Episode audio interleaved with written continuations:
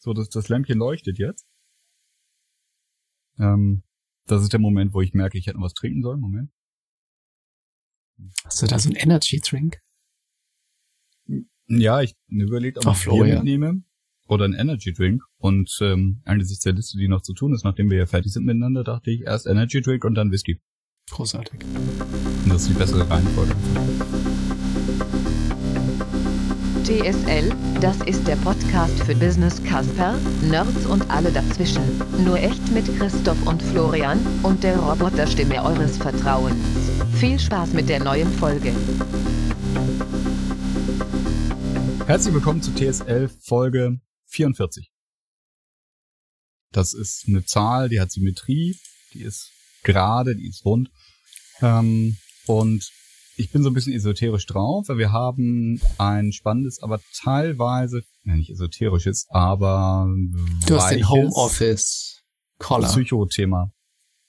Ich habe den Homeoffice-Collar. Nee, das stimmt gar nicht. Ich war auch Hm? mal wieder im Büro. Ähm, befürchte, es ist ja absehbar mit den Fallzahlenentwicklungen gerade, wie lange das noch dauert, bis wir alle wieder zu Hause hocken. Und ähm, ich glaube, das beste Business, das du jetzt haben kannst, ist ähm, Weihnachtsbaumversand. Ähm, das ist das erste, weil keiner mehr raus darf, die Mhm. Dinger äh, zu holen. Das zweite ist, pass auf, Virtual Reality Family Christmas Dinner.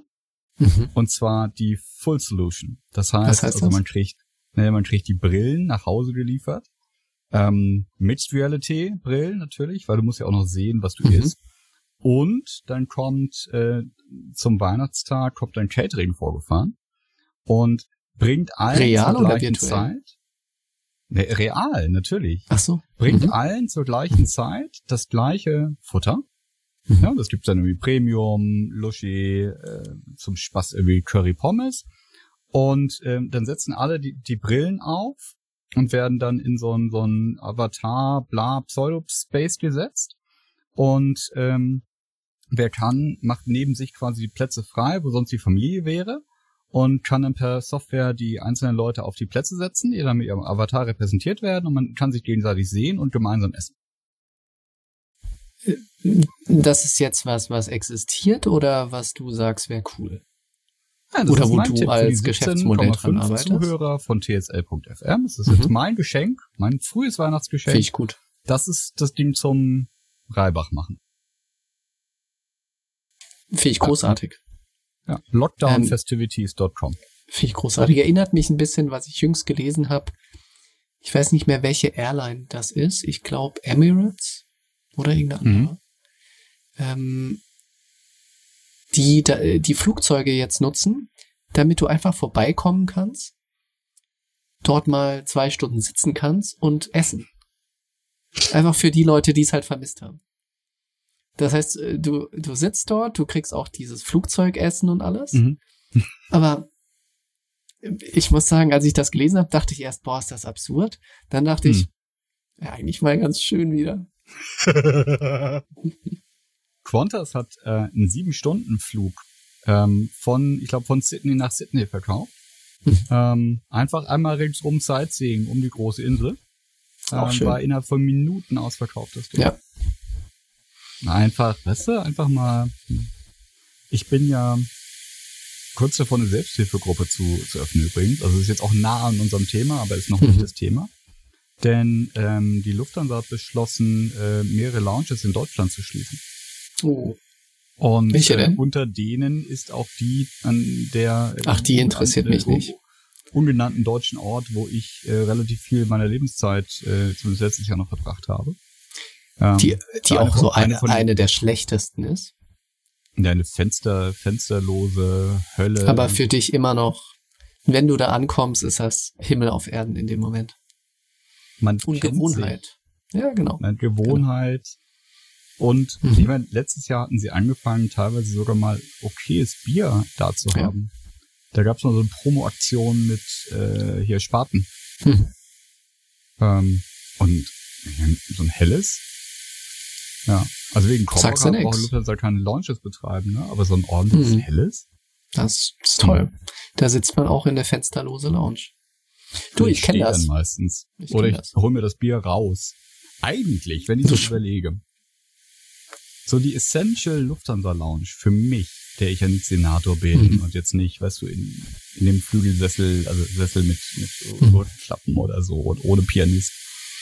Ja, haben die dann Pianisten? Bestimmt. Ich, ich glaube nicht. Die Essentials der Lufthansa Lounge ist für mich eigentlich so ein Würstchenstand.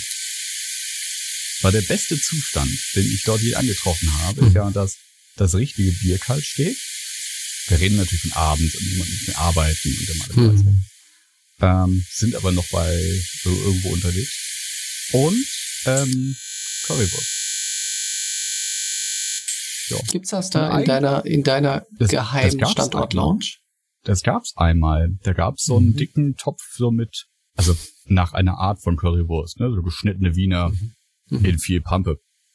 Ähm, aber ich bin da nicht so anspruchsvoll. Und das würde mir total reichen, wenn die Lufthansa einfach so ein Wägelchen hinstellen würde. Mit genug kühlem Bier, kaltem Bier und vielleicht ein bisschen Currywurst. Und man dann mit Vorhalten seiner mittlerweile nutzlos gewordenen Vielfliegerkarte sich das einfach rausziehen kann.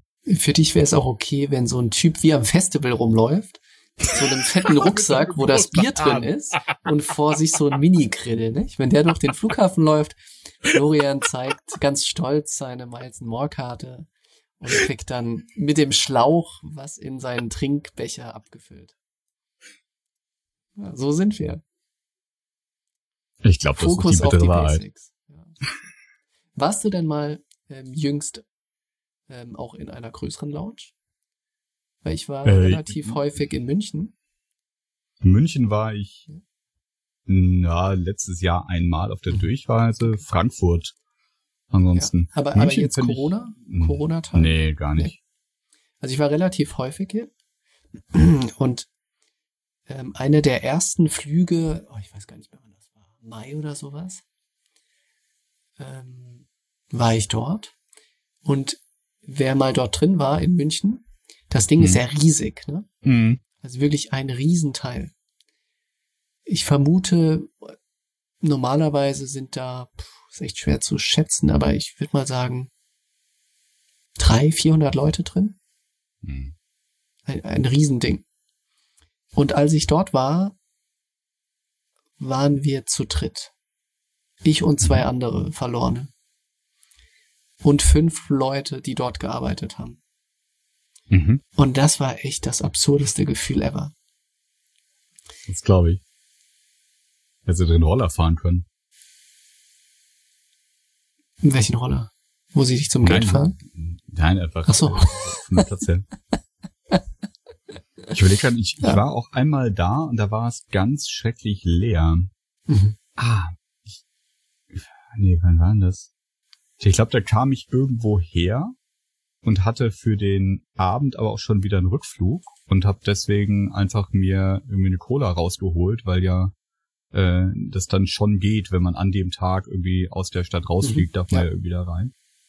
Ähm, und das war dann halt so nach Frühstücksrush und vor irgendjemand kommt wieder. Und das war auch spooky, diese leeren Halle. Ist aber nicht schön. Also ich finde das von der, von der, von der, vom Raumfeeling her zum Beispiel also ich kenne so viele Lufthansa-Lounges, fällt mir ein, aber Frankfurt zum Beispiel, die, diese neue Normalo Lounge da, die finde ich deutlich angenehmer. Hm, ja. Am tollsten ist Zürich. nah an der Theke mit dem Nachtisch hinsetzen. ich bin wirklich relativ einfach gestrickt. Ja. Florian Nein. setzt sich okay. strategisch dahin, wo der Typ mit dem Bierfass auf dem Rücken und mit dem Schlauch am häufigsten vorbeikommt. Und, und immer so mal ausgestreckten Arm, dass er erstmal mehr hängen bleiben muss. Genau. Ja. Großartig.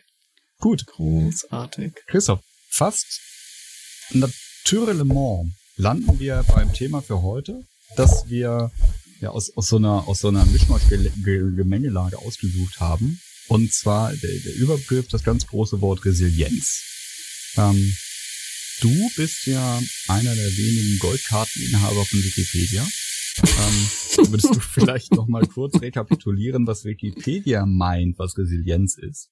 Das ist großartig, wie ich hier hingestellt werde. Also, ich gehe jetzt mal den Weg mit dir, Florian. Resilienz. Geh mal den Weg. Psychische Widerstandsfähigkeit ist die Fähigkeit, Krisen zu bewältigen und sie durch Rückgriff auf persönliche und sozial vermittelte Ressourcen als Anlass für Entwicklungen zu nutzen. Das klingt sehr kompliziert. Hm. Das Gegenteil von Resilienz ist Verwundbarkeit. Das klingt wieder ein bisschen einfacher. Ja, ja. Ich, ich verbinde Resilienz immer mit so einem Bild von, von jemandem, der einen, einen Regenschirm hat. Ähm, und der deswegen viel entspannter damit umgehen kann, wenn auf einmal irgendwie ein Wolkenbruch kommt. Mhm. Und äh, der sich nicht so sehr darüber ärgern muss, wie andere, die irgendwie die, die falsche Ausrüstung dabei haben. Mhm. Ähm, also quasi so der, der, der mentale Regenschirm äh, vor, vor Dingen, die da, die da passieren, die, die man manchmal auch ja gar nicht selber beeinflussen kann. Ähm, Also, was ich mit Resilienz, ich muss sagen, überhaupt äh, die, dieser Begriff ist, glaube ich, erst in den letzten Jahren irgendwie, mh, weiß ich, hip geworden oder sowas.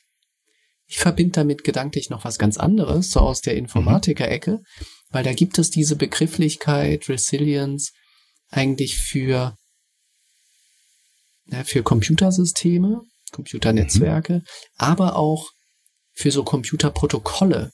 Also wenn Systeme miteinander sprechen, ähm, dann passieren ja auch manchmal komische Dinge und Sachen kommen durcheinander. mhm. Und Resilience heißt dort dann eigentlich, sie kommen damit klar, dass was durcheinander kommt. Mhm. Können das Mhm. wieder irgendwie auffangen. Ne? Mhm. Ja. ja, interessant.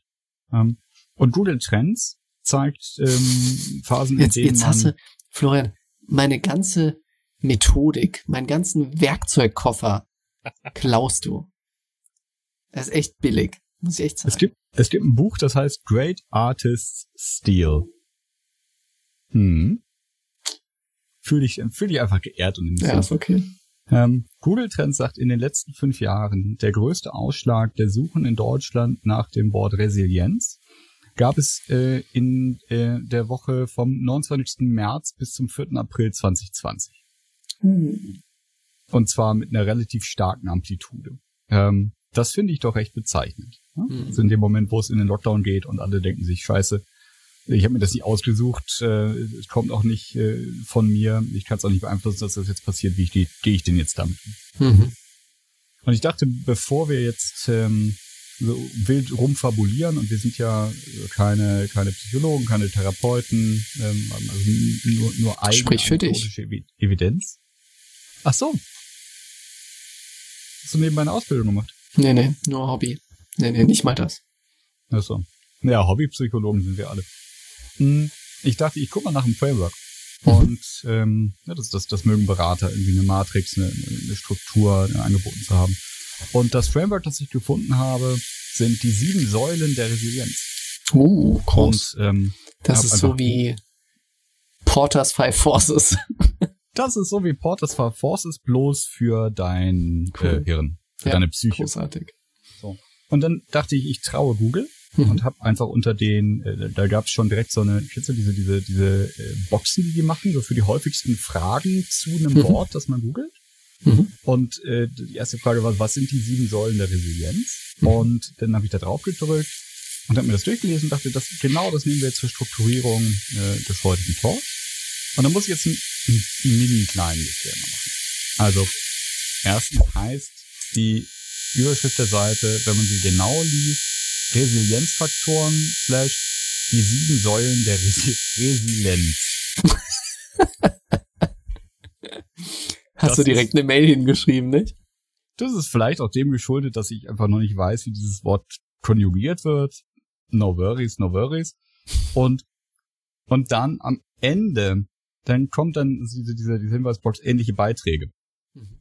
Ähm, und wenn man also auf dieser Website dann den, den nächstgelegenen Content wählt, dann kommt eben ein Beitrag zu Parfüm und Persönlichkeit, ähm, äh, Spielsucht, Ursachen und Auswirkungen, Oh, ähm, aber auch Persönlichkeitsentwicklung durch Glücksspiele möglich. Mhm. So. Mhm. Ähm, deswegen habe ich mich abgesichert äh, und geguckt, also diese sieben Säulen, zumindest von den Begrifflichkeiten her, die gibt's woanders auch. Ne? Und ich weigere mich auch, diesen Treffer zu verlinken. Ähm, nicht, dass irgendjemand glaubt, wir würden das endorsen. Aber ich dachte, wir können trotzdem einmal durchgehen. Ähm, und diese sieben Säulen sind ähm, meinem Lernverständnis nach quasi Bausteine und, und Schritte auf dem Weg dorthin, ähm, sich nicht so schnell umschmeißen zu lassen, resilient zu sein oder, oder resilient zu werden. Okay, das ist also, dachte, wenn ich es richtig verstehe, Hm? es geht bei dem Framework nicht darum, einen irgendwie Erklärungsraum zu haben, sondern es geht darum, den Weg dorthin aufzuzeigen. Klärungsraum. Naja, was ich damit meine ist, ähm, warum sind Menschen resilient oder nicht? Was sind irgendwie, keine Ahnung, Hintergründe oder sowas? Das ist nicht Fokus von diesem Framework. Naja, das geht ja ineinander über. Ähm, also das wirst du gleich sehen. Das sind teilweise einfach auch, auch Eigenschaften beziehungsweise Mindsets und, und, und ähm, ja, Vorgehen in der Situation. Okay. Das heißt also, wenn- wenn, wenn du so bist und so tust, ähm, dann erhöhst du deine Chance, zu den resilienten Menschen zu gehören. Ich glaube, so ist es zu verstehen. Mhm. Und ich dachte, wir, wir nehmen uns die einfach Stück für Stück vor und gucken mal, was, was uns da an, äh, an, an Beispielen aus dem eigenen Leben und Erleben ähm, aufkommt. Großartig. Klassischer Ja. Berateransatz. Absolut. Einmal das Ähm, Framework durch. Wir rödeln jetzt einfach mal hardcore das Framework durch. Ja, finde ich gut. ähm, Und äh, den gesamten Content arbeiten wir on the fly dabei. Cool. Erste Säule ist Optimismus. Oh. Resiliente Menschen setzen ihren Optimismus gezielt ein, um ihre eigenen Ressourcen effektiv und zielgenau einzusetzen und können auch in der Krise noch etwas Gutes entstehen lassen.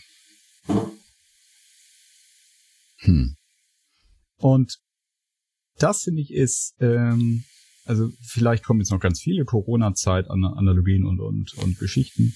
Aber das erste, was mir dazu wirklich einfiel, war, wie man einander erzählt hat in dieser Lockdown-Phase, wie es einem geht.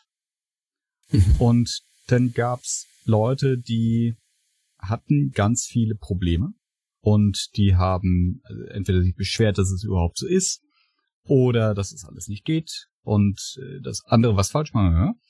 Und dann gab es manche, die haben tatsächlich da drin Schönes gefunden. Er hat gesagt, das ist total anstrengend, aber ich freue mich, äh, weniger reisen zu müssen. Mhm. Oder hier geht gerade total die Luzi ab, äh, gleichzeitig freue ich mich, Zeit mit der Familie zu verbringen. Ähm, oder, hey, wir haben das erste Mal seit langer Zeit wieder ein Brettspiel rausgeholt, weil wir eh aufeinander hocken und totalen Koller bekommen. So. Und das finde ich so, ein- so ein optimistisches Mindset ist, hm, das ist, ist jetzt doof, aber ich kann da drin trotzdem was finden, was gut ist. Ohne zu verleugnen und, und zu beschönigen und, und, und irgendwie so rosa-rot zu reden, dass es doof und nicht wirklich doof sein muss.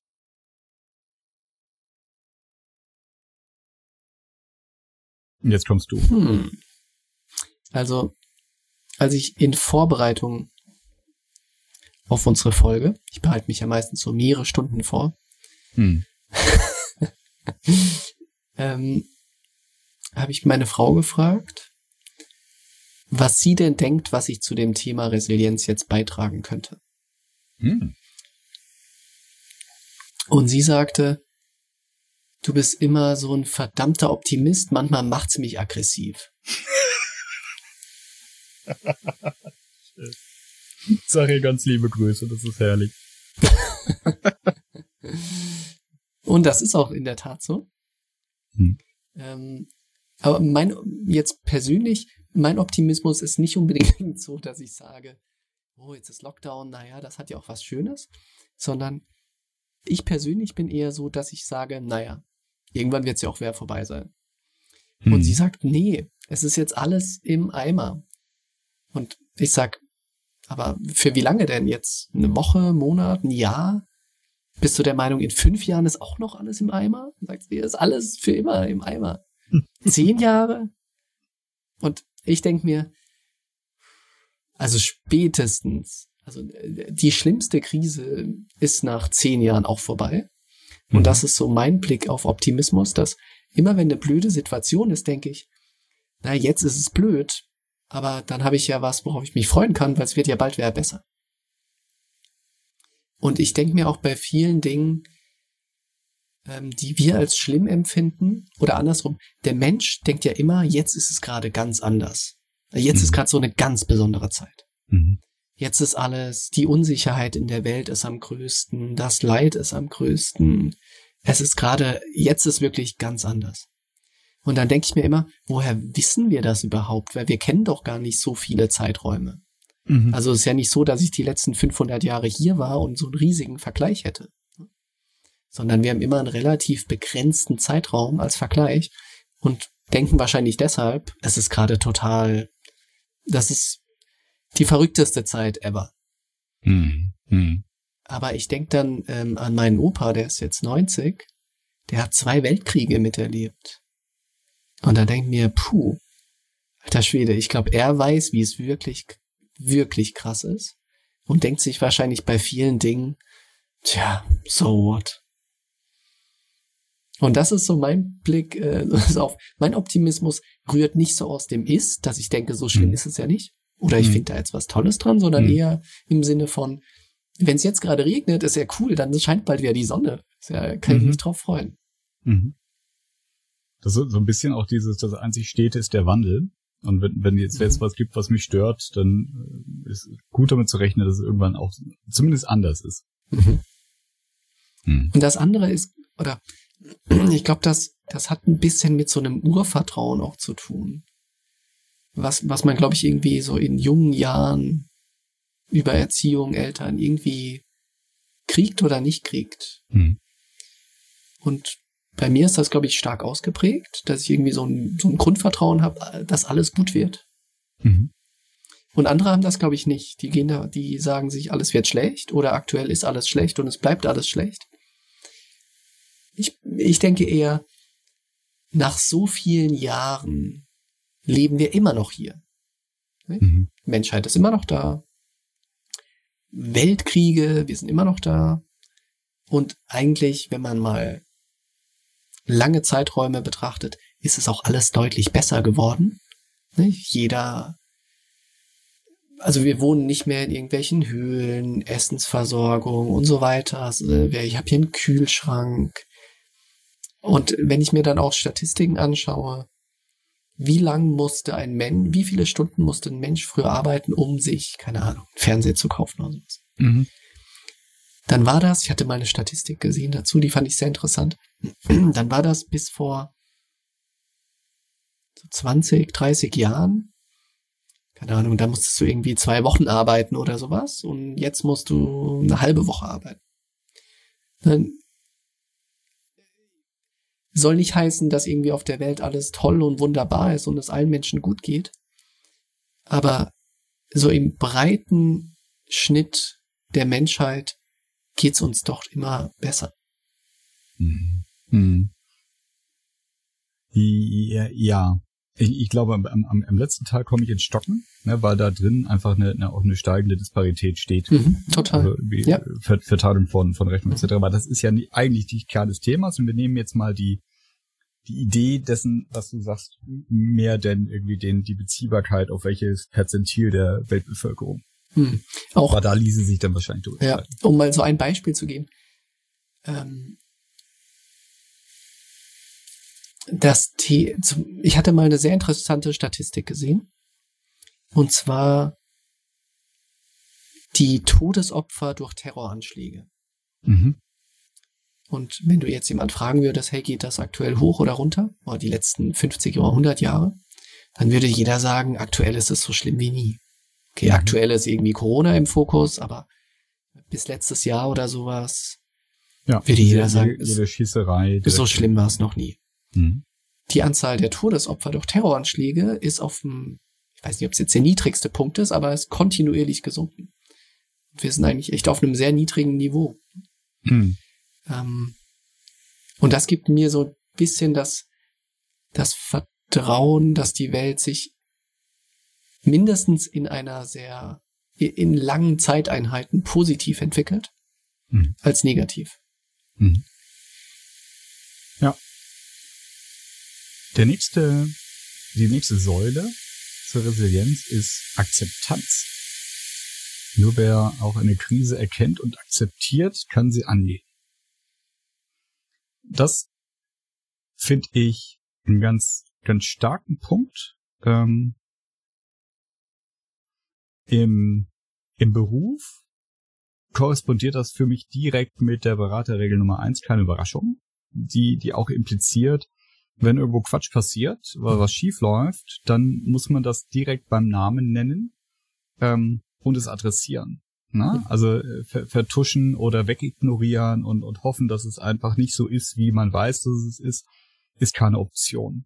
Mhm. Ähm, das ist ja letztendlich Akzeptanz. Ne? Also einfach sagen, das, das ist jetzt so, das was falsch ja. whatever. Ähm, das fällt mir beruflich noch ein Stücken leichter als privat, weil es beruflich irgendwie mehr, mehr formalisieren kann und in mhm, Abläufe ja. und, und auch in geordneten Interaktionen. Ähm, privat ist das, je nachdem, was passiert, ganz schön schwierig. Mhm. Und ich finde es ähm, spannend, dass das zu sehen jetzt mit, ähm, mit meiner Tochter, ähm, so, so von außen solche, solche, solche, solche Sachen mitzuerleben. Und zum Glück ist der noch, also jetzt aus, aus meiner externen Sicht, noch nie wirklich Schlimmes passiert. Aber das heißt ja nicht, dass die Sachen nicht, nicht doof sind, die, die mal passieren. Und ähm, das, das mitzusehen ist total, also es bricht mir das Herz manchmal, ähm, wenn zum Beispiel sie feststellt, dass ihr was, was sie mochte, kaputt gegangen ist. Ja, sie hatte irgendwie was, ein gebasteltes äh, Ding und hat damit gespielt und es ist einfach in x Teile zerbrochen. Und es war klar, das kriegen wir jetzt auch nicht mehr gefixt. Es ist jetzt, es ist einfach, es ist hin. Mhm. Es ist kaputt, die Einzelteile sind scharf und nutzlos. Es ist einfach, es ist hin.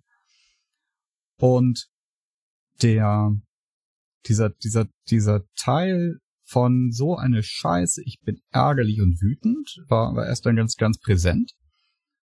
Und irgendwann habe ich wirklich das Gefühl, ich konnte den Moment sehen, wo sie sich gedacht hat, fuck, dann ist es jetzt halt so. Dann ist das blöde Ding jetzt kaputt. Mhm. Ich hoffe, sie denkt sich noch nicht, fuck, wie sie es sieht. Aber ich würde das im Kopf so denken, so, okay, scheiße, gut, ja, ist jetzt, ist jetzt hin. Mhm. Das machen wir jetzt. um, ähm, und das fand ich total toll, mal, mal, also so nah dran zu sein und, mhm. und in der Situation mit gewesen zu sein, aber nicht selber der Betroffene zu sein, sondern der Papa, der daneben steht und sagt, ah, jetzt, mhm. jetzt mhm. kommst du vorwärts. Also solange das noch nicht passiert ist, solange man noch nicht wahrhaben will, dass das jetzt geschehen ist, äh, bewegt man sich ja maximal im Jetzt oder in der Gegenwart, äh, in der Vergangenheit, aber man kommt nicht nach vorne. Mhm. Das ist so mein Hauptthema Akzeptanz. Du kommst nicht mhm. voran. Ich gebe dir total recht, dass das beruflich, professionell viel einfacher zu handeln ist, mhm. ähm, weil es deutlich mit weniger Emotionen abläuft. Mhm. Ne, also wenn wir irgendwie im Projekt irgendwas falsch gemacht haben, habe ich überhaupt keinen Stress. Ich sag, ich rufe an und sage, hey, wir haben Fehler gemacht. Das, das und das und das tun wir jetzt, um es zu fixen. Ja, weil meistens hast du ja. Das ist Schritt Nummer drei. Langsam, langsam. weil meistens gibt es ja, aber meistens gibt es ja die Möglichkeit, etwas, die Dinge zu reparieren. Und hm. das finde ich, ist so ein wichtiger Aspekt bezüglich der Frage, wie gut ich es akzeptieren kann. Mhm. Also mir fällt es deutlich einfacher, Dinge zu akzeptieren, die negativ sind, wenn ich weiß, es gibt ein die Möglichkeit, das ins Positive zu drehen. Vielleicht mit viel Aufwand oder was auch immer. Ähm, aber es geht. Hm. So ausweglose Situationen, also die jetzt nicht nur gefühlt ausweglos sind, sondern wo du wirklich weißt, es gibt keine Möglichkeit, das ist deutlich, deutlich schwieriger. Hm. Also das sind ja ex so Extremfälle. Ich sag mal, der Tod eines geliebten Menschen. Ne? Da kannst du noch so lange sagen, also das kriegst du nicht gedreht. Das, äh, da kannst du nichts mehr tun, nicht? Und damit ist es viel schwieriger, das zu akzeptieren. Hm. Dinge, die man irgendwie wieder gefixt kriegt, sind für mich sehr einfach zu akzeptieren. Hm. Und alle anderen eigentlich kaum. Hm. Ja, ich weiß noch, ich habe ähm, in, in, in äh, eigentlich noch jugendlicher, jugendlichem Idealismus in meinem äh, Zivildienst in der Stelle. Da habe ich äh, auch eine Zeit im, im Sekretariat mitgearbeitet. Und ähm, mit, mit ganz netten Kolleginnen und Kollegen. Und eine, eine Kollegin, die war schon ein Stücken älter, die war irgendwas, glaube ich, so zwischen Mitte 50, Mitte 60. Und die, als ich mich irgendwann mal fürchterlich auf über irgendeinen Prozess aufgeregt hat, sagt, Florian, ähm, wir müssen lernen, dass manche Sachen einfach so sind, wie sie sind. Und da bin ich, also ich habe mich noch benommen, ne, aber innerlich fuchsteufelswild geworden und habe widersprochen und gesagt, nein, das kann nicht sein, das erkenne ich nicht an. Ja, also es, man kann alles ändern. Ja. Ähm, und ich will nicht sagen, dass sie recht hatte, ähm, äh, aber dieses, dieses, ich, ich, ich guck schon ganz genau hin, wo ich etwas so akzeptieren muss, wie es ist und wo ich vielleicht noch Einfluss nehmen kann darauf, dass es anders wird. Ähm, ja, ja, das, das, das kann ich gut nachvollziehen. Ähm, und äh, wo du, wo du gerade von, äh, von Todesfällen sprachst, ähm, ich habe meine Mama relativ früh verloren. Die ist jetzt äh, dieses Jahr schon seit seit 18 Jahren tot. Ähm, also mittlerweile länger tot als äh, als als ich sie irgendwie äh, ja, doch bald länger tot, als ich sie lebendig erlebt habe nächstes Jahr. Und es ist immer noch genauso scheiße, ähm, wie es äh, wie es früher war aber tatsächlich mit, mit irgendwie bald zwei Jahrzehnten Distanz ergeben sich dann Sachen, die ich, die vor, vor zehn Jahren noch nicht so waren, oder die, die äh, mir denke, Mensch, ich habe die noch, äh, noch immer in, in super lebendiger Erinnerung.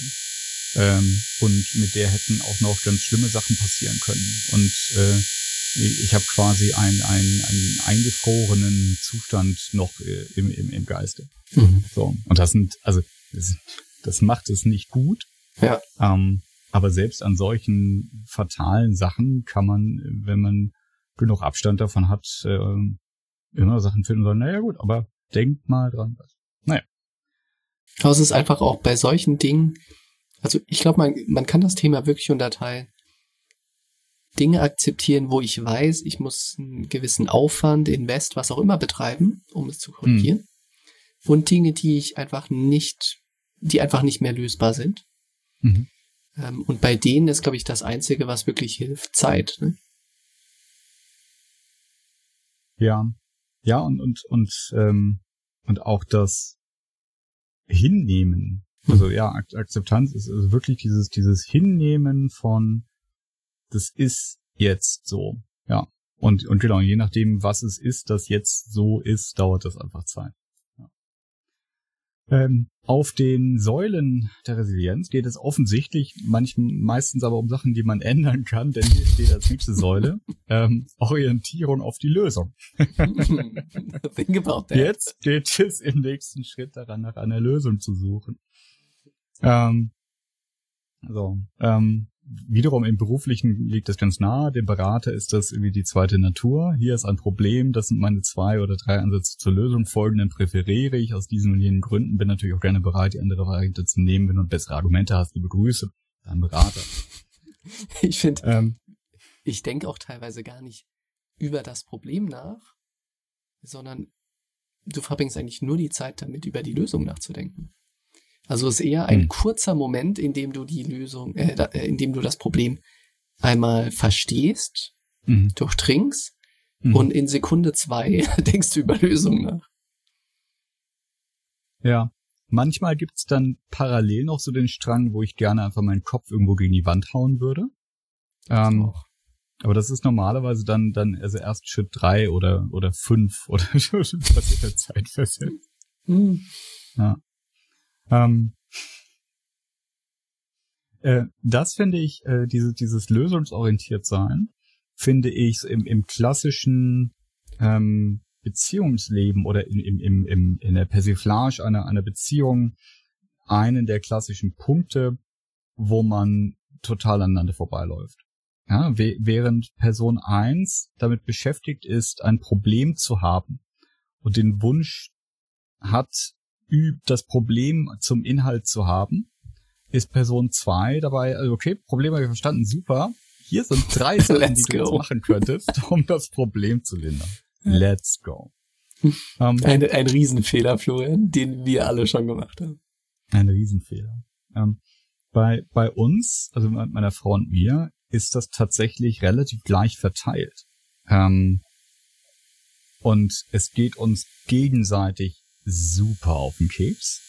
Ähm, an guten, also die beste Situation wäre ja, ich erkenne, dass mein Partner oder meine Partnerin mein Gegenüber gerade will.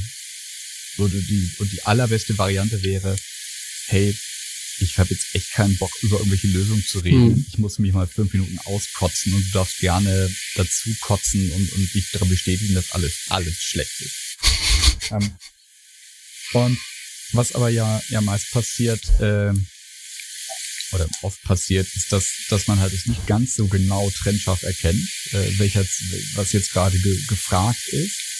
Ähm, und dann, finde ich, gibt es aber auch noch zwei Ab Abstufungen.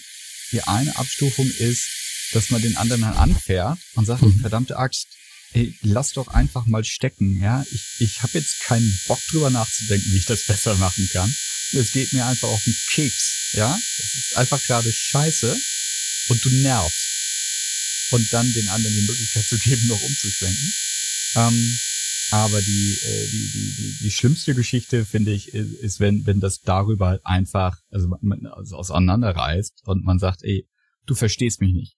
Hm. Ähm, und das, das ist etwas, das passiert mir zum Glück jetzt nicht mehr so oft mit, mit zunehmendem Haarverlust und damit einhergehenden Alter. Aber ähm, irgendwie so ein großer Teil meines Erwachsenenwerdens war davon geprägt, dass ich einfach nicht verstanden oder auch das Gefühl hatte, mein Gegenüber versteht mich einfach nicht. Also, warum ist es, was ist denn hier dran gerade so schwer? Kenne ich gut das Thema. Ähm, und zwar äh, in beide Richtungen, nicht? Also ich habe manchmal auch keine Lust auf die Lösung, weil ich einfach gerade mich so über das Problem aufrege, Hm. dass ich einfach es ist nicht so, dass ich sage, es gibt keine Lösung dafür. Und deshalb möchte ich nicht darüber diskutieren. Mhm. Ich habe einfach gerade keinen Bock, über eine Lösung nachzudenken. Oder andersrum, ich habe richtig viel Lust, mich einfach jetzt mal aufzuregen.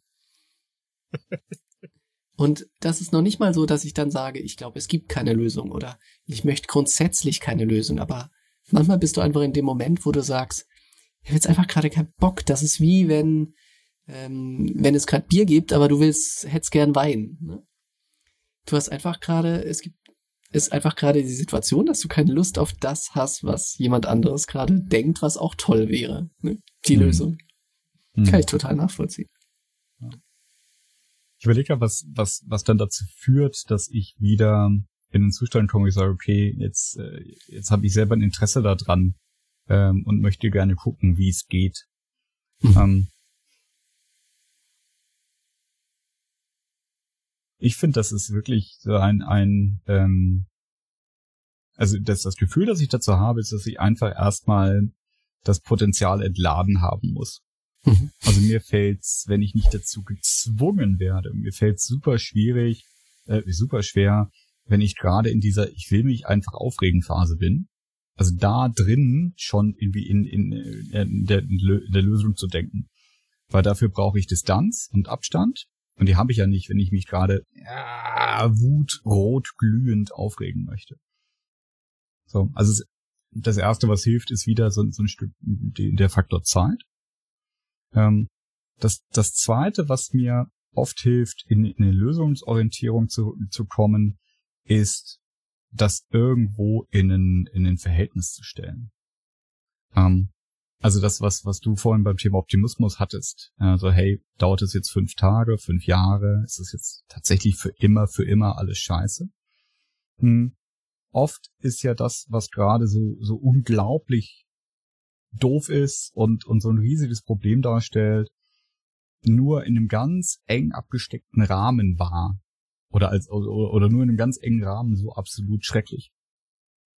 Ähm, und ähm, die, die Zuspitzung dessen, die, die, äh, die ich gut finde, wenn man dazu kommt oder jemand anders an dazu bringt, ist, wenn man sich gerade fürchterlich aufregt, so nicht sagt, ja, aber jetzt lass doch mal drüber nachdenken, was ist denn die Lösung, sondern sagen, was ist das Allerschlimmste, was daraus jetzt entstehen kann?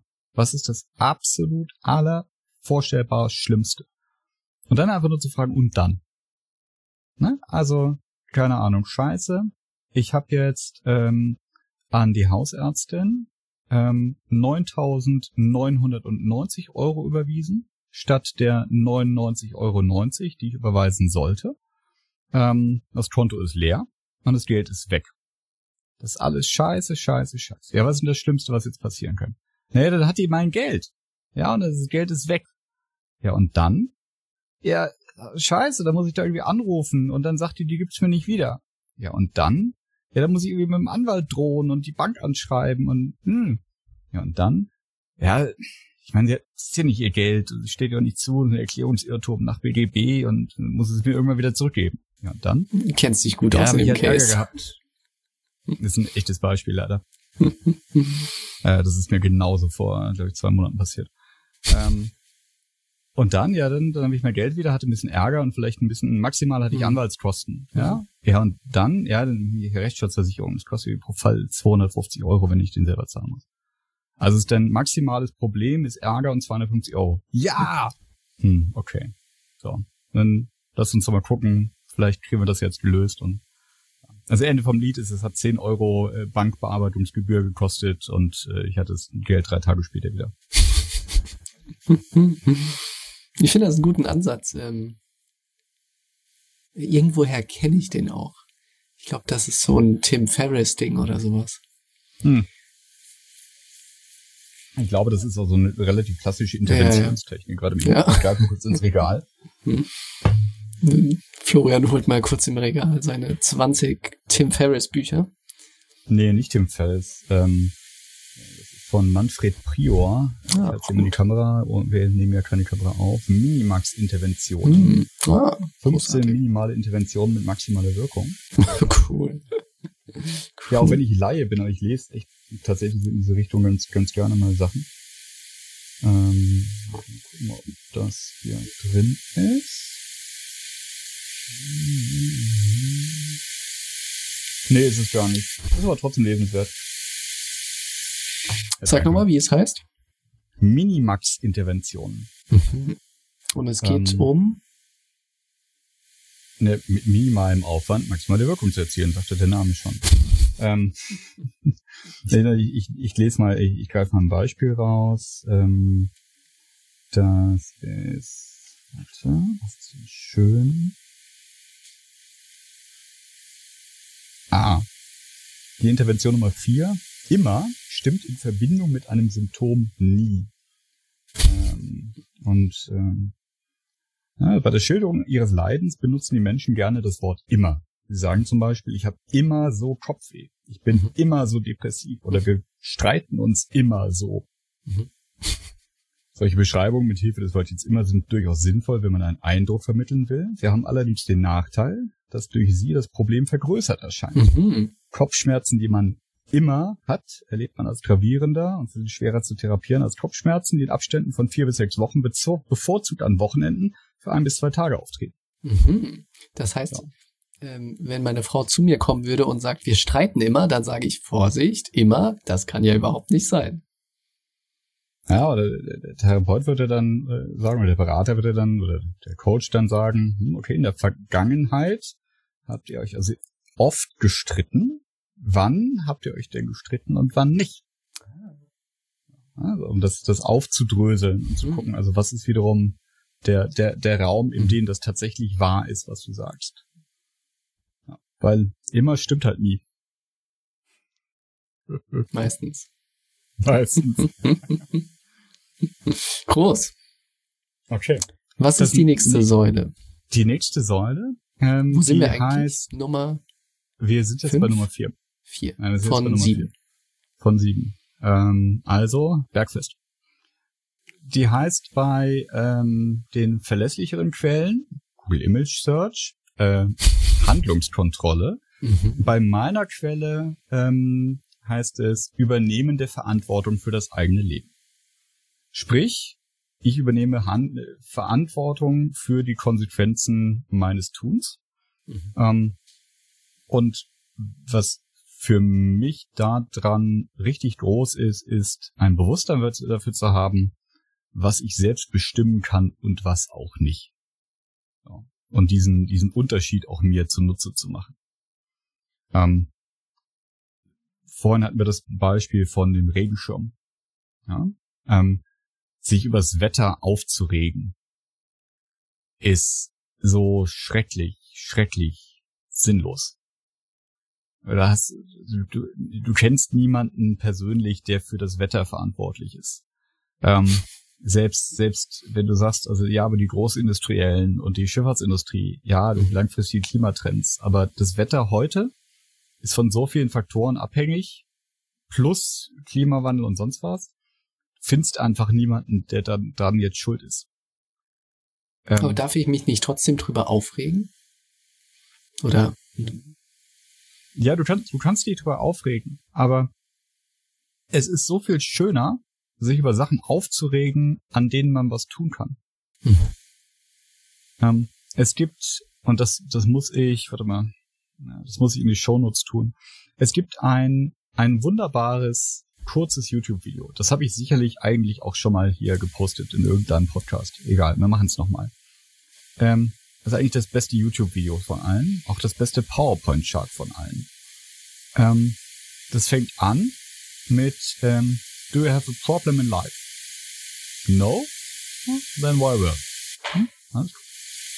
You have a problem in life? Yes. Can you do something about it?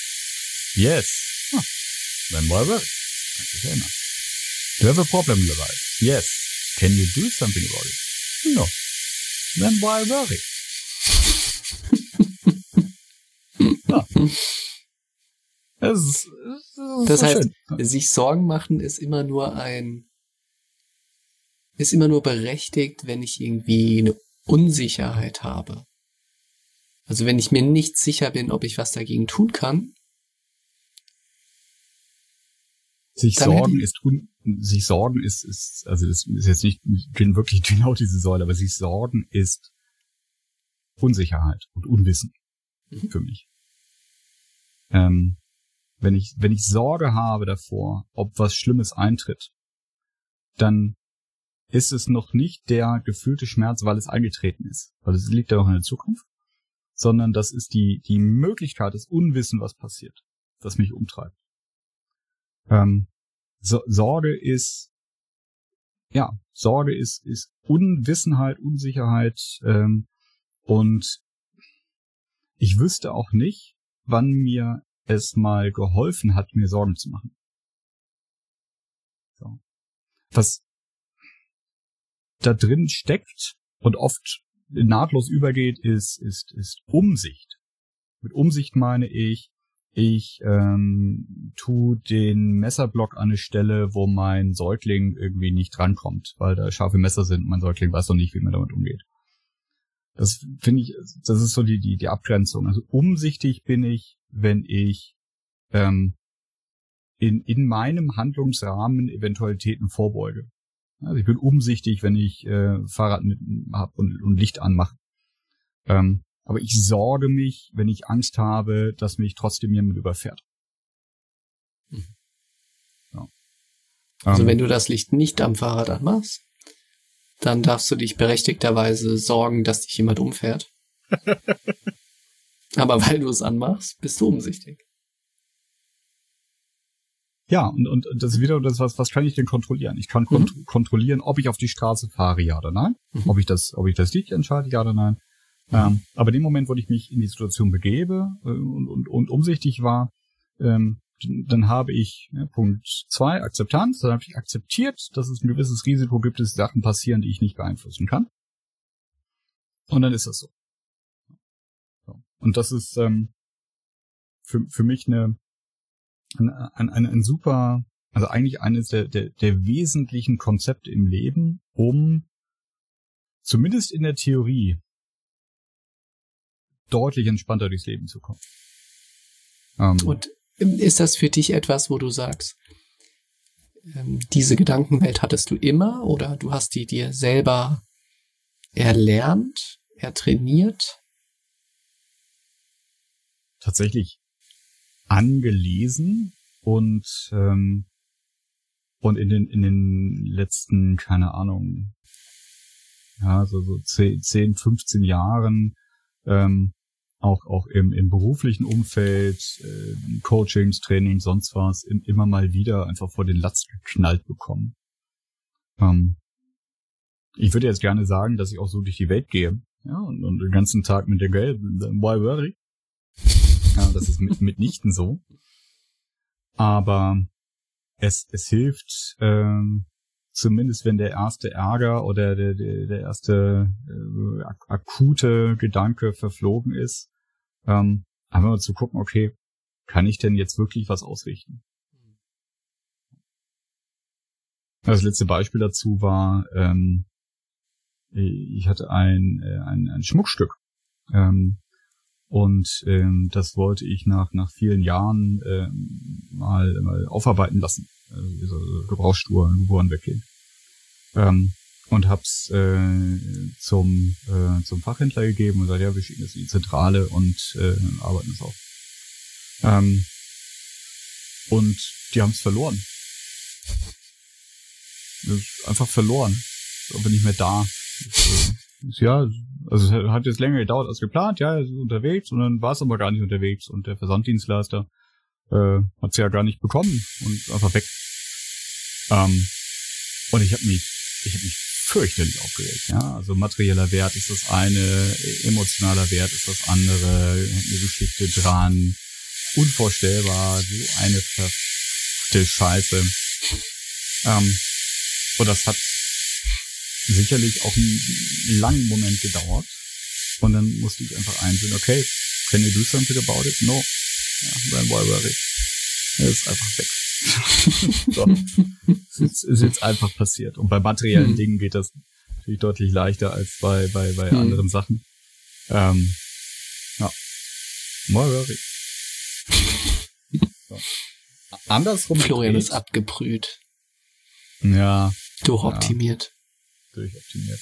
Andersrum, wenn, wenn man tatsächlich die Chance hat, was zu ändern, wie schön ist es dann, sich gewahr zu werden, was man alles tun kann. Das stimmt wohl. Hm. Ich finde, dass man auch mindestens im Privaten, wenn man ein Problem hat, eigentlich viel zu wenig so den möglichen Optionenraum an, an Lösungen durchdenkt. Mhm. Sondern meistens weil man davon auch, auch emotional getroffen ist, schnappt man sich die nächste Lösung, mhm. damit einfach dieser persönliche Schmerz aufhört. Mhm. Und übersieht dabei, finde ich, vielleicht viel bessere Lösungen. Beruflich in Projekten und Co. kriegt man das viel, viel besser hin, weil du mhm. dort nicht emotional attached bist. Dann durchdenkst du den Lösungsraum und pickst dir am Ende das Beste raus. Im Privaten, finde ich, springt man immer, damit der Schmerz aufhört, zur naheliegendsten Lösung, die aber, finde ich, nicht immer unbedingt die beste sein muss.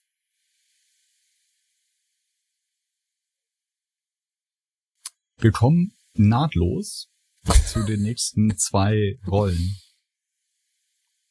So, habe ich die jetzt unterbrochen? Nee, ne? nee, nee, überhaupt nicht bin nur fasziniert, ja, wie, wie mächtig dein Framework ist, was du da rausgesucht ja, hast. Ja, Und wie ähm, umfänglich es ist. Die, die nächsten zwei, die kann ich ganz schwer unterscheiden, offen gesagt, von, von der von eben gerade. Also eben waren wir bei Lösungsorientierung. Und der nächste Punkt ist das Verlassen der Opferrolle. Ähm, und danach kommt das Übernehmen der Verantwortung für das eigene Leben. So. Und das, ähm, also ich, ich als Laie finde das wirklich ganz nah aneinander. Ähm, bei anderen heißt es dann Handlungskontrolle und äh, Verantwortung übernehmen.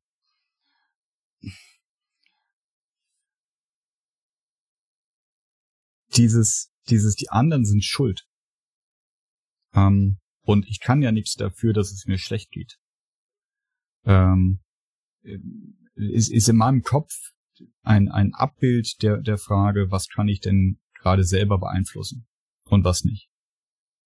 Ähm, da passiert etwas und ähm, was kann ich tun? Ich kann mir meine Reaktion aussuchen. Und das kann ich in den in den aller, aller, aller, allermeisten Fällen. Und es gibt ganz, ganz krasse Beispiele in der Menschengeschichte, wo ähm, Menschen in, in, in den widrigsten Situationen scheinbar magisch die Kraft hatten, anders zu reagieren, als, als andere, denen in dem Moment das Gleiche passiert. Ähm, und ähm, für mich ist dieses, dieses aus der, aus der Opferrolle rauskommen, ähm, ein, ein sich besinnen, okay, das ist das, was gerade von außen kommt. Und das ist der Part, den ich spiele. Und das ist das, was ich entscheiden kann. Ähm, oft ist da drin auch die Reflexion, habe ich jetzt zu dem Problem beigetragen? Was habe ich getan, dass es so wird? Ne? Also wenn man private Probleme hat mit, mit irgendjemandem oder irgendeinem Sachverhalt, ähm, na, du bist total doof. Hm, habe ich dazu beigetragen, dass es gerade so ist und dass ich das Gefühl habe, du bist total doof. Aber es ist eben auch nach vorne gerichtet dann wieder dieses, was habe ich denn in der Hand? Was kann ich denn jetzt tun, damit es weniger doof ist? Oder lasse ich mich zurückfallen und sage, naja, ich muss jetzt halt warten, bis du aufhörst, doof zu sein.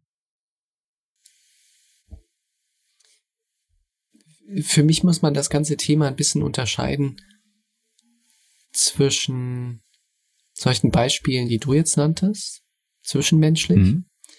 und einfach Zufällen, die einfach passieren. Mhm. Pech.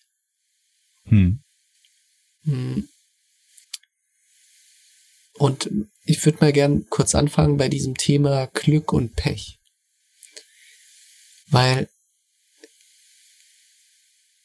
meistens, wenn was, also wenn was Positives passiert, also Glück, dann beziehen die Menschen das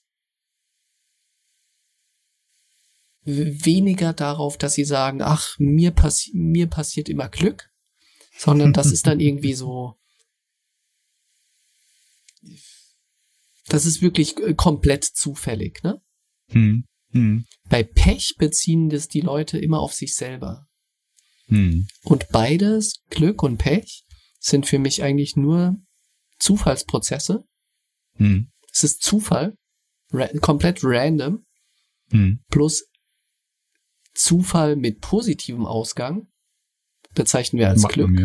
Hm. Und Zufall mit negativem Aus, äh, Ausgang als Pech. Aber wir hm. gewichten es in der Wahrnehmung irgendwie komplett anders. Hm. Ne, bei Glück sagst du wirklich, ach, das war jetzt wirklich random, ne? Aber mhm. toll, dass es hm. mir passiert. Bei Pech sagst du, ach, immer ich. Ne? Ja. ja. Und und das andere ist alles, was so zwischen Menschen passiert. Mhm. Aber, aber dieser erste Teil, wo es wirklich nur um Zufall geht, mit dem komme ich relativ gut klar, weil ich mir wirklich sage, das ist einfach, es ist Zufall. Ne? Äh, das Ganze passiert mit einer Wahrscheinlichkeit von zehn Prozent und jetzt habe ich es halt abgekriegt als der Zehnte, jetzt mal vereinfacht gesagt. Mhm. Ne? Mhm.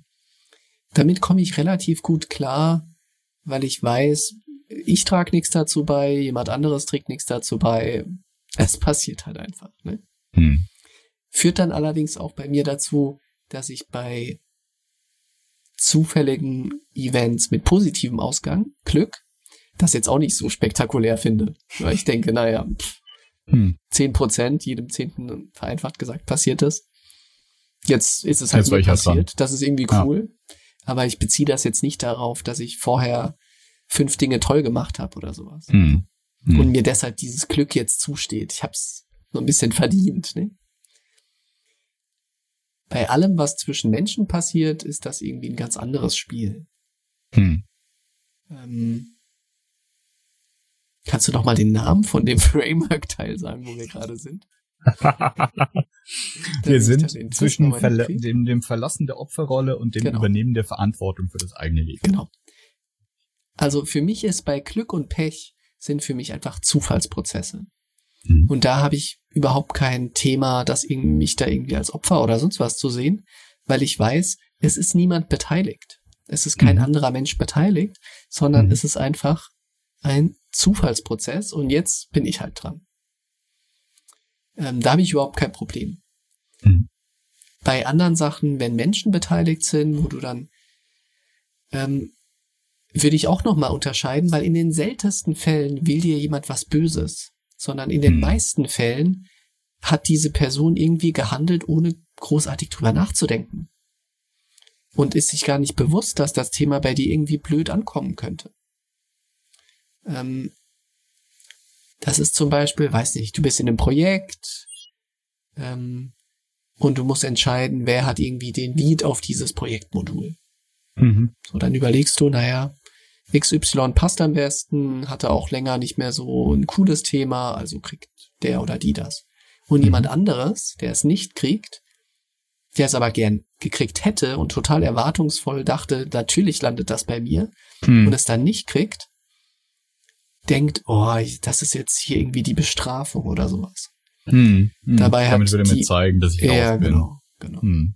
Dabei hat sich niemand was dabei so richtig gedacht oder Mhm. man hat eher in die andere Richtung oder und ich finde, das ist immer ein ganz wichtiger Aspekt für mich, erstmal zu trennen, was sind Zufallsprozesse?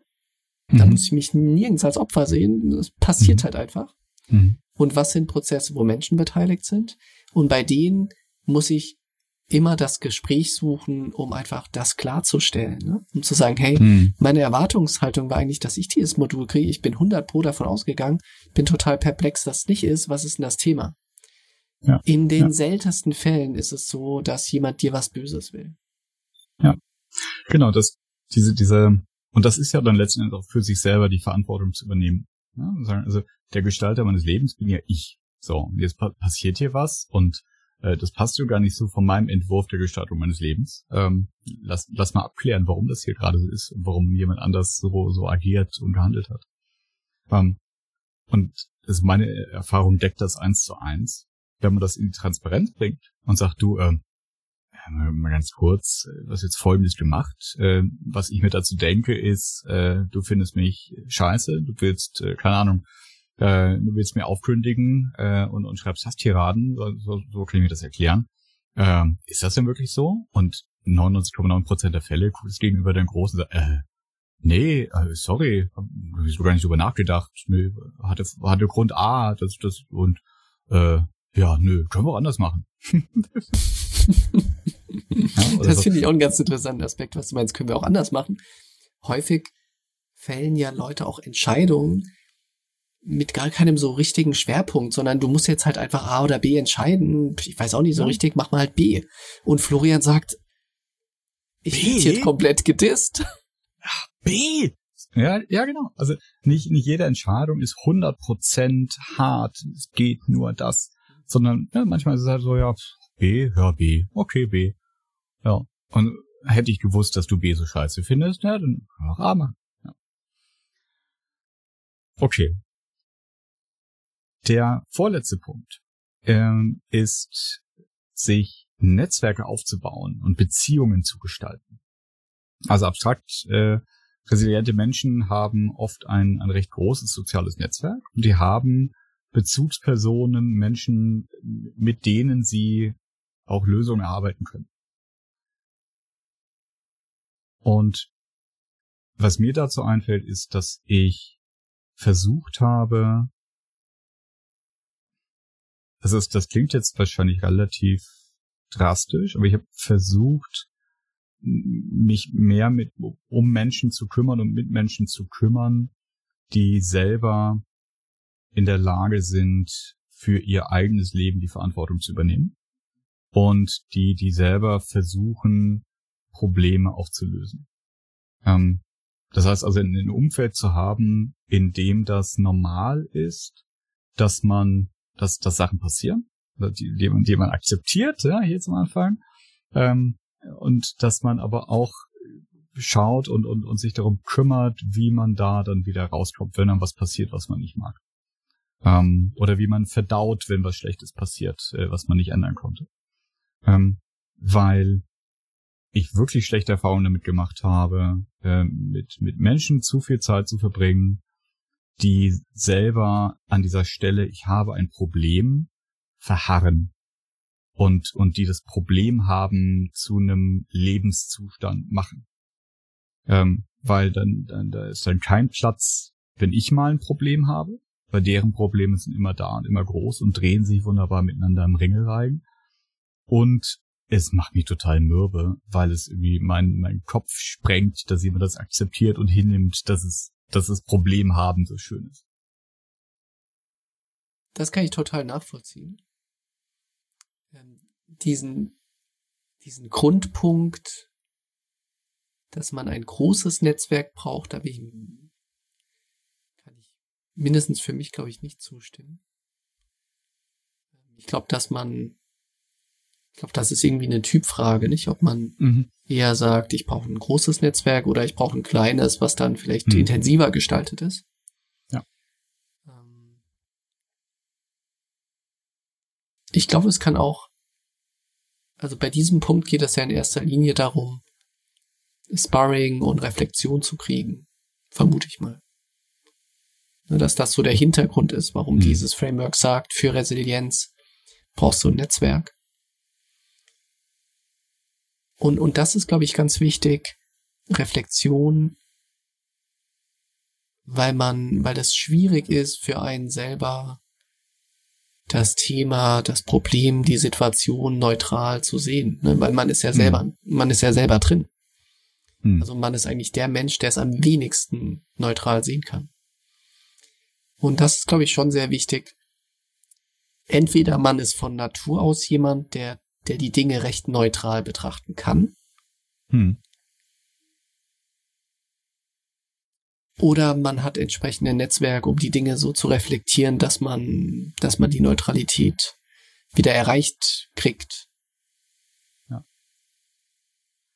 Und das ist auch ein, ein Punkt. Also erstens voll, volle Zustimmung. Das, ähm, ich glaube, groß muss das Netzwerk oder der, der, der, das, der Umkreis nicht sein, ähm, um, um wirksam zu sein.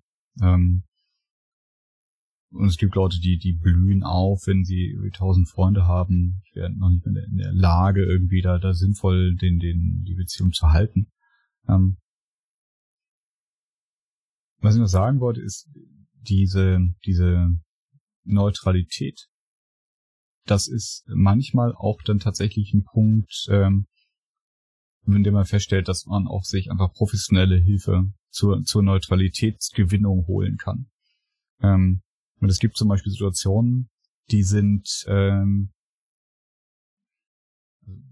konstruieren wir jetzt mal ein Beispiel. Äh, ein, äh, hast einen, einen kleinen Freundeskreis und hast mit einem der Freunde ein echtes blödes Problem und es geht auch nicht weg und es ist, es ist tiefgreifend und es ist ein richtiges Zerwürfnis. Ähm, und hast aber in dem Moment keinen Zugriff auf, auf jemand anders, mit dem du das besprechen kannst, äh, der, der nicht mitbeteiligt ist, weil es so ein, ein eng gepackter Freundeskreis ist. Ähm, dann kann das super entlastend sein, mit jemandem zu sprechen, der sich auskennt, quasi in, in der Methode des Neutrals, äh, neutral auf ein Problem guckens, äh, des, des lösungsorientiert drüber nachdenkens, der dort nicht beteiligt ist. Ähm, und ich finde das äh, wunderbar, dass in den letzten vielen Jahren sich neben den Profis für die, also in, in, in der Gesellschaft, also die, die, die schwerwiegenden Probleme, ja, also Psychotherapeuten und was, die mit, mit Traumata, Depressionen, sonst was umgehen, sich auch ähm, Coaching etabliert hat, als, als so eine Begrifflichkeit, die zumindest im, im, für mich etwas das ein bisschen leichteres ist, ja, also zu einem Coach zu gehen, das kann man fast äh, irgendwie in einer Bekanntschaft erzählen. Ich arbeite mit einem Coach. Ähm, das erzählt sich deutlich leichter, als ich war neulich wieder bei meinem Psychotherapeuten. Ähm, und je nachdem, nach welcher Schule die ausgebildet sind, sind, sind Coaches und Trainer und wie auch immer man, man, man die Menschen dann nennt, weil einfach neutrale Profis, denen man Sachen anvertrauen kann, die zur Verschwiegenheit verpflichtet sind, und die, die eben diese, diese, diese konstruktive Perspektive mitbringen. Also ich, ich führe das so aus, weil mhm. tatsächlich Coaching, habe ich schon öfter davon erzählt, mega positiv erlebt über viele Jahre hinweg. Ähm, ich habe auch mal äh, einen Therapeuten in Anspruch genommen bei einem, bei einem privaten Thema, wo einfach niemand da war, ähm, dem ich das auflasten wollte, äh, der nicht persönlich betroffen war. Ähm, und ich finde es so schön, dass wir in einem Land leben, ähm, wo das verfügbar ist Mhm. und in, in den meisten Fällen sogar die Krankenkasse bezahlt, wenn man jemanden fragen Hm, möchte. ja. Also mit Coaching muss ich sagen, habe ich auch sehr gute Erfahrung. Man, man muss immer jemand finden, mit dem man irgendwie auf so einer guten Ebene connected. Ja. Ähm, der aber dann trotzdem, also man darf nicht so sehr connecten, dass diese Person irgendwie zu tief in deine eigenen Themen einsteigt und sie am Ende vielleicht sogar nachvollzieht und, und versteht und, und dir zustimmt, dass es so ist. Ähm, sondern man muss irgendwie so einen Typen, so einen Typusmensch finden als Coach, mit dem man irgendwie das Gefühl hat zu connecten. Aber man braucht immer noch so eine gewisse Distanz, damit der andere eben einen selber reflektieren kann. Hm, hm. Ähm, und ich glaube, das ist einer der, der Hauptaspekte eigentlich von Coaching, dass, dass jemand deine Situation und deine Fragestellungen, Probleme neutraler betrachten kann wie du, weil du bist eigentlich derjenige, der es am wenigsten neutral betrachten kann, weil du bist ja Hm. selber drin. Hm. Und dass er dir dieses neutrale Bild und die Fragen, die sich daraus ergeben, widerspiegelt. Ähm, es ist schon so, so ein bisschen ähnlich, wie was wir in vielen Beratungsprojekten auch machen. Ne? Also wir kommen, also von nicht, nicht jetzt von dem Coaching-Aspekt, sondern Mhm. von der von der Grundmechanik. Wir Mhm. kommen zu einem Unternehmen, wir wissen, wissen maximal wenig darüber und dann kommt so ein Punkt, da verstehst du die Prozesse und die Organisation gut, hast aber noch genug Abstand, um es ein Stück weit neutral zu sehen. Und das ist irgendwie so der Sweet Spot, sprachen wir, glaube ich, auch zu in einer anderen Folge mal, Hm. ähm, wo ich eigentlich optimal arbeiten kann. Und das ist, finde ich, dieselbe Mechanik bei einem Coach. Er m- muss, muss dich gut genug kennen, aber nicht zu gut, ähm, damit er noch die gewisse Distanz wahren kann und ähm, neutralen, bestmöglich neutralen, sachlichen Blick hat auf deine Fragestellung, um dir zu spiegeln und Input zu geben. Hm. Genau. Und bei beiden ist es auch eben die, die Professionalität, die dafür sorgt, dass es nicht irgendwie ein, ein kurzer magischer Moment im, im, im, im Verlauf des Kennenlernens ist, an dem das funktioniert, Hm. äh, sondern dass, dass man also durch professionelles Verhalten einfach diesen Zustand dann auch in der Lage ist zu halten. Ne? Mhm. Also Ja. wir, wir lernen uns in- intensiver kennen und trotzdem glaube ich dir nicht alles, was du denkst, Mhm. sondern helfe dir, das, das zu spiegeln, das zu hinterfragen Hm. äh, und, und da, da liebevoll gründlich reinzugucken. Ich finde, so eine abgeschwächte Form davon ist, ähm, wenn man selber seine Gedanken einfach aufschreibt Mhm. ähm, und, und seine Probleme, weil das auch die Möglichkeit gibt, ein Stück weit neutraler, sachlicher draufzuschauen. Mhm. Ne, weil du, du hast dann das alles niedergeschrieben, du kannst es selber wieder lesen und in dem Moment tust du es anders wahrnehmen, wie es in deinem Kopf drin ist. Mhm. Mhm. Das ist, finde ich, ein ganz, ganz guter Weg, ähm, wenn man einfach an einem, an einer, weiß nicht, sehr speziellen Thematik rumknabbert ähm, und man jetzt nicht sagt, dafür lohnt sich jetzt ein Coaching, weil das ein größeres Issue ist, sondern es ist irgendwie ein, ein Puzzlestein, den ich für mich selber lösen will. Hm. Das ist ein super Hinweis. Ähm, dazu könnte ich, glaube ich, jetzt auch ein Buch rausziehen. Florian hat zu Ja. allem ein Buch. Affiliate-Links in den Show Notes. Ja, das soll echt mal. Wir machen auch bald YouTube, Florian, dann kannst du immer in die, kannst immer reinhalten. Und Nee, diese Handbewegung, großartig.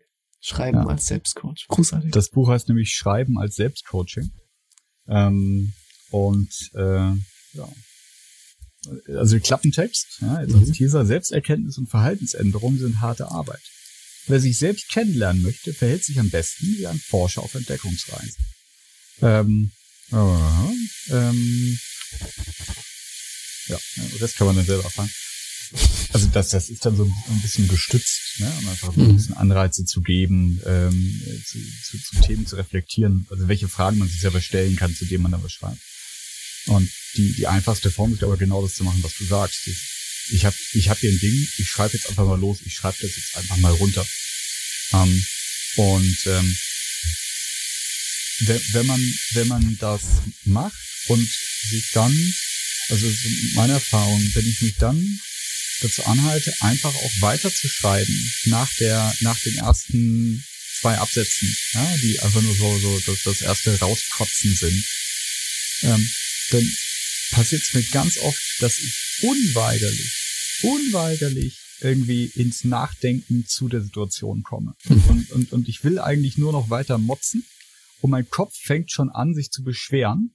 Und mein Kopf fängt schon an, sagen, ja, aber das könnt ihr auch und hast halt nicht bedacht das und hast du nochmal gelesen, was du da gerade für Scheiß geschrieben hast? Und glaubst du das wirklich selber? Also alle, alle sind doof, alle haben sich gegen dich verschworen.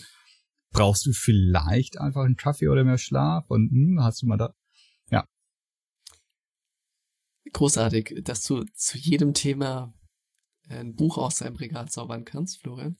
Ich bin dafür, dass wir ab jetzt die Folgen immer als Podcast, äh, als, als YouTube auch aufnehmen, als YouTube-Video. Ja.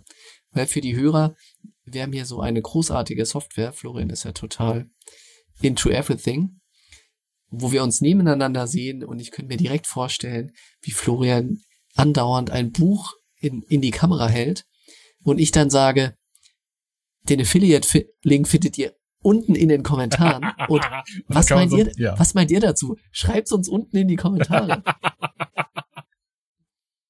Mit der Uh. Handbewegung, der Pfeil nach unten. Ja, ja. Mit den, mit den YouTuber-Moves. Ja. Ah, Oder- lovely. Kennt ihr unser anderes, anderes Video? Dazu haben wir schon was geschrieben. Finger zeigt nach oben in die Ecke. Warte, warte mal, ich mach, ich mach, ich mach zumindest ein Foto. Mach, mach noch mal diese Bewegung.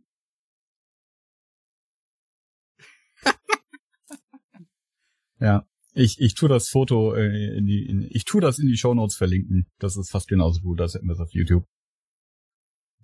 Was ist So. Nummer sieben? Kommen wir Der zu Nummer letzte, sieben. Der letzte Punkt ist äh, Zukunft gestalten. Ähm, bei meiner Quelle heißt das äh, Zukunft planen und gestalten. Na gut, ah, ich glaube, ich weiß von wem der abgeschrieben hat. Ähm, mit neu erwachtem Elan sollte es dann auch gelingen, die Zukunft neu zu planen. Das setzt allerdings voraus, dass die Betroffenen erkennen, dass sie immer eine Wahlmöglichkeit haben. Wird die Zukunft entsprechend der eigenen Möglichkeiten geplant, dann bleibt sie beherrschbar. Und große Krisen können in den meisten Fällen in Eigenregie bewältigt werden. Ist das ein eigener Punkt? Ja, das ist ja, also ich glaube, nach Beratermanier wäre das nicht Misi, dieses Framework. Hm. Ähm, Da hänge ich nämlich gerade ganz arg mm.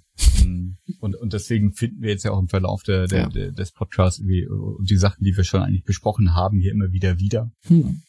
Also wenn, wenn all das eingetreten ist, ähm, dann bin ich in der Lage, nach vorne zu schauen, lösungsorientiert zu sein, mir meine eigenen Möglichkeiten bewusst zu sein, auseinanderzuhalten, was ich beeinflussen kann und was nicht. Ähm, bladidadida. Und dann kann ich gucken, okay, wie geht's denn jetzt weiter?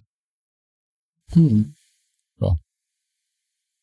Ich finde, wir Hm. sollten, wir sollten einfach dieser, dieser, äh, dieser Beratungs- und Therapiebranche mal so ein Serviceangebot machen. Ja, sagen also, Dass wir ihre äh, Frameworks mal sauber strukturieren. Con Consulting for Coaching. Ähm, also sagen, also wir, wir gehen mal diese Frameworks durch, äh, machen da mal einen Check. Schauen, ob das Misi ist, ähm, hm, ob die. Dimensionen fehlen, ergänzt werden müssen. Ja. Ja, Was, und, was, was ist die Dimension, wenn du die sieben noch mal kurz sagen kannst, die hm, du für dich am relevantesten findest? Also, es gibt Optimismus, Akzeptanz, Mhm. Lösungsorientierung, Handlungskontrolle, Verantwortung übernehmen, Beziehungen gestalten und Zukunft gestalten. Mhm.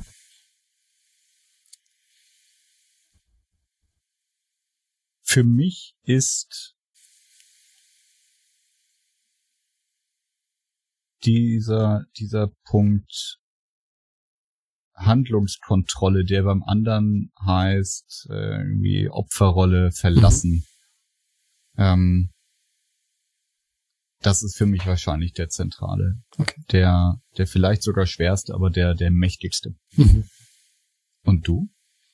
Der erste. Optimismus. Der Optimismus? Ja. Der den Frau zur Weißblut treibt.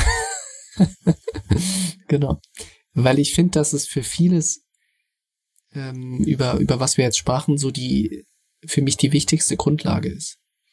Hm. Auch jetzt dieser letzte Punkt, nach vorne schauen, Zukunft gestalten, äh, definiere ich für mich als, wenn ich eine, wenn ich der Meinung bin, dass im Kern alles gut wird, Mhm.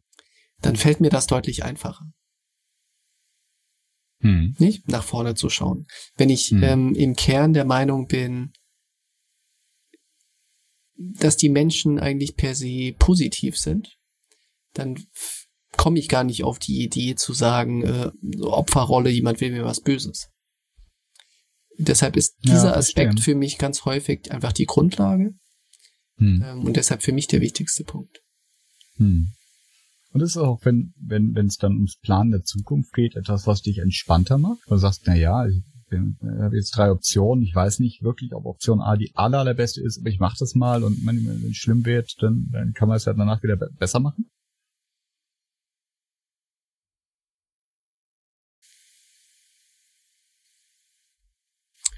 Gute Frage. Ich glaube, mir fällt das bisschen schwer, das einzuordnen, weil wir stehen ja selten vor so grundlegenden Weichenstellungen in unserem Leben. Hm. Dass man sagen muss, es gibt jetzt links und rechts und ähm, hoffentlich wählst du die richtige Richtung, ansonsten ist alles verloren. Ja, Das ich gibt's ja relativ Morgen. selten. Ich hatte das heute Morgen. Ja. Der Wecker klingelt und ich hatte echt keinen Bock. Und dann stellt sich die Frage, bleibst du liegen? und machst einfach nicht mit? Oder machst du doch mit für den Tag? Steigst du in den Bus oder bleibst du einfach an der Bushaltestelle mal stehen und schaust, ob's da spannend ist. Ja, vielleicht, vielleicht denke ich morgens vor dem ersten Kaffee auch noch zu dramatisch über das Mhm. Leben nach, das mag sein. Das kann gut sein. ja. Ja. Nee, für mich sind Entscheidungen meistens was, ähm, wo man, also bei den meisten Entscheidungen schaut man ja eher so mittel, so kurz bis mittelfristig, ne? Ist das jetzt sinnvoll, diesen Weg zu gehen? Hm. Und ob man eine langfristig, ob man irgendwie vor x Jahren falsch abgebogen ist, wirklich Hm. eine langfristig falsche Entscheidung getroffen hat, kann man kaum selber rekapitulieren überhaupt. Hm. Hm. Deshalb Naja, ist das für mich eher, Entscheidungsbaum des Lebens.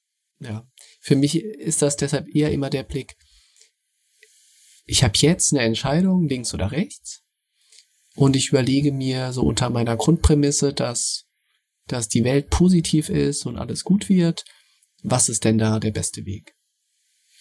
Ähm, Hm. Und schaue eher so auf Mittel, also, weiß ich, eher kurzfristig wahrscheinlich, so maximal mittelfristig. Ähm, wo kann eigentlich der bessere Outcome sein? Und dann Hm. gehe ich auch gerne mal den Umweg, wenn ich weiß, so mittelfristig hat, bringt er mich zu was Besserem. Na, Also ich bin, ich bin nicht unbedingt getrieben von kurzfristigen Return, Mhm. sondern eher von so mittelfristig muss das irgendwie der richtige Weg sein und das darf dann auch ruhig ein Weg Mhm. sein, der ein bisschen steiniger ist. Ähm, da bin ich nicht so derjenige, der sprintet, sondern eher der Marathontyp. Und darauf ähm, tue ich eher gedanklich die Entscheidungen basieren, die dann so im Kern einfach von der Grundhypothese alles ist gut ausgeht.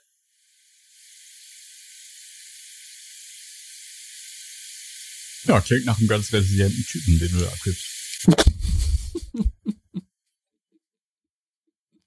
ja, das meine ich, meine ich ganz unironisch. Ich weiß, das bist du für mich gewohnt, aber ähm, das, das ist ja eine Haltung, die einem dann eben auch, auch Luft gibt.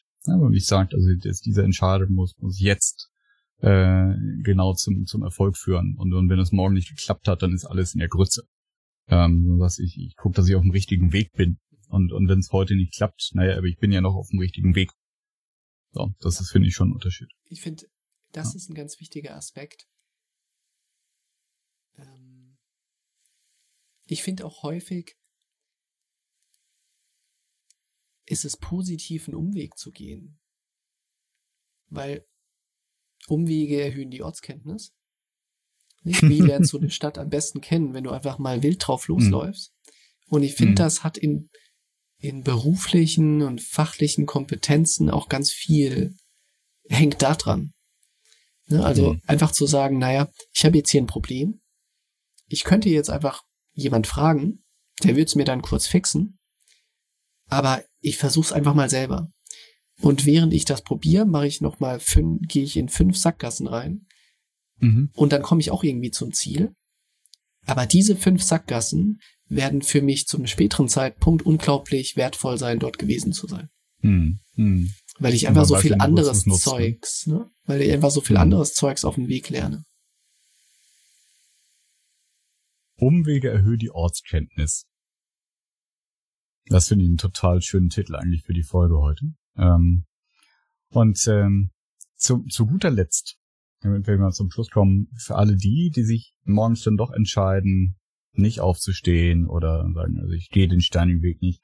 Das neue Album von Matzen kann ich nur empfehlen. Ähm, und ich, ich, mag Matzen eigentlich nicht oder mochte die vor, früher nie. Äh, aber die haben ein, ein, ein Punk-Album rausgebracht, äh, fast ein Konzeptalbum. Das echt gut. Das ist das Album, dafür die ich mir gewünscht hätte, dass die Ärzte es gemacht hätten.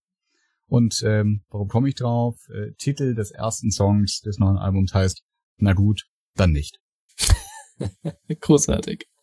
In dem Sinne, Folge 44. 44. Schreibt uns in die Kommentare, was ihr dazu meint. Bis dann, Christoph. Und dann ciao, bis ciao. dann. Tschüss.